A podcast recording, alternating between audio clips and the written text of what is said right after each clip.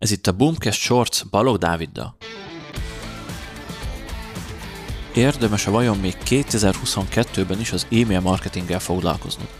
Ez a kérdés szinte minden évben felmerül, mert az e-mail marketing szinte már egy ilyen mostoha gyerek a marketing csatornák között, úgyhogy a mai adásban ezt fogom megválaszolni. Nagyon fontos, hogy marketingesként és vállalkozóként az alapján kell döntenünk egy csatorna használatáról, hogy az mennyi profitot hoz nekünk a konyhára. Ennyi. Nincs más szempont, ez lehet a legfőbb szempont, minden más csak kiegészítő a döntés során. Sokan viszont abba a hibába esnek, hogy az alapján döntenek egy új platform mellett, hogy az mennyire trendi. És ezeket keresgetik és próbálgatják. Amivel amúgy nincsen semmi probléma, akkor, hogyha van egy stabil alap, ami fut a háttérben, hogyha minden más könnyebben használható, vagy hosszabb távon használható csatorna közel ki van maxolva, vagy ugye folyamatban van legalábbis a kiépítése, és mellette van még erőforrás, akár költségkeret, akár a te saját időd arra, hogy ezeket teszteld. Hogyha ez nincs meg, akkor viszont nagyon nagy hülyeség egy új trendi felület felé menni, mert sokkal jobban, sokkal hatékonyabban töltenéd az idődet vagy a pénzedet, hogyha egy már meglévő, működő, hosszú távon is profitábilis csatorna beüzemelésére fordítanád azt. Az 2022-ben is igaz, és az elmúlt sok-sok évre is igaz volt, hogy az e-mail marketingen van a lehető legnagyobb megtérülés. Ugye itt nem skálázódnak annyira a költségeid, mint egy fizetett hirdetésnél. Ott, ha mondjuk egy Facebook hirdetésnél, ha tízszer annyi embert akarsz elérni, kb. tízszer annyit kell költened. Pont. Nagyon egyszerű. E-mail marketingnél, ha meg tízszerezed a listádat, talán duplázódik, triplázódik az, amit fizetsz az e-mail marketing szoftverért, de ugye ott a kontakt szám alapján fizetsz, és nem egyenes arányosan nő ez a díj. Ráadásul nekik annyi e-mailt küldesz, ahányat csak akarsz. Nem kell fizetned azért, hogy újra és újra elérd őket.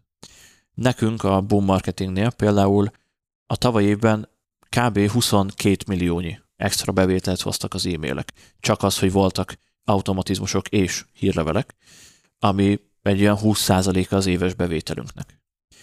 De ugyanígy igaz ez a webáruházaimra is, ahol több milliónyi extra bevételt termeltek az e-mailek, ráadásul itt szinte csak az automatizmusok hozták az egészet, így még csak dolgom sem volt vele. Egyszer kiépítettem, futnak az automatizmusok, jönnek fizetett hirdetések által a vevők, és hosszabb távon ugye upsell, cross-sell folyamatok, újravásárlási folyamatok hozzák be az extra bevételt, ami amúgy nem biztos, hogy becsorogna, hogyha ezek nem futnának. Ezeket az automatizmusokat amúgy megtanítom az e-mail marketing automatizálás mesterfokon kurzusban. Ennek a linkjét is beteszem majd az adás alá, ahol az összes webshopra kifejlesztett és a saját webshopjaimnál is alkalmazott automatizmust átadom, bemutatom, technikai megépítés bemutatom, az e-maileket is odaadom, magát az e-mailek tartalmát, ami tök jó egy kiindulási alapnak, és ez tényleg ilyen egyszer dolgozós. Megcsinálod, fut, kész, le van tudva. Szóval szerintem nagyon is működik az e-mail marketing. A saját bizniszeknél is ezt tapasztalom, B2B-ben, B2C-ben, webshopnál, direkt értékesítésnél, és egyébként az ügyfeleknél is ugyanezt tapasztaljuk. Több tucat iparágban használjuk, szerintem olyan 40-50 ügyfélnél használjuk jelenleg az e-mailt, mint csatornát, folyamatos jelleggel, és tényleg egy stabil alap, amivel érdemes foglalkozni.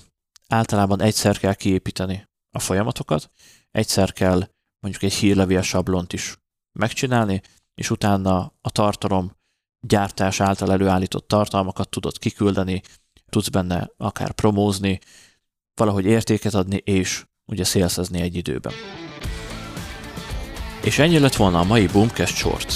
Ha még valamiért nem tetted volna, akkor iratkozz fel a csatornánkra, mert hetente három új Boomcast shorts fogunk jelentkezni. És érdemes belépned a zárt Facebook csoportunkba is, ahol akár személyesen velünk is beszélgethetsz, de kérdéseket is tehetsz fel, és a közösségünk tagjait is megtalálod. Gyere és csatlakozz hozzánk, a linket megtalálod a leírásban. Találkozunk a következő adásban.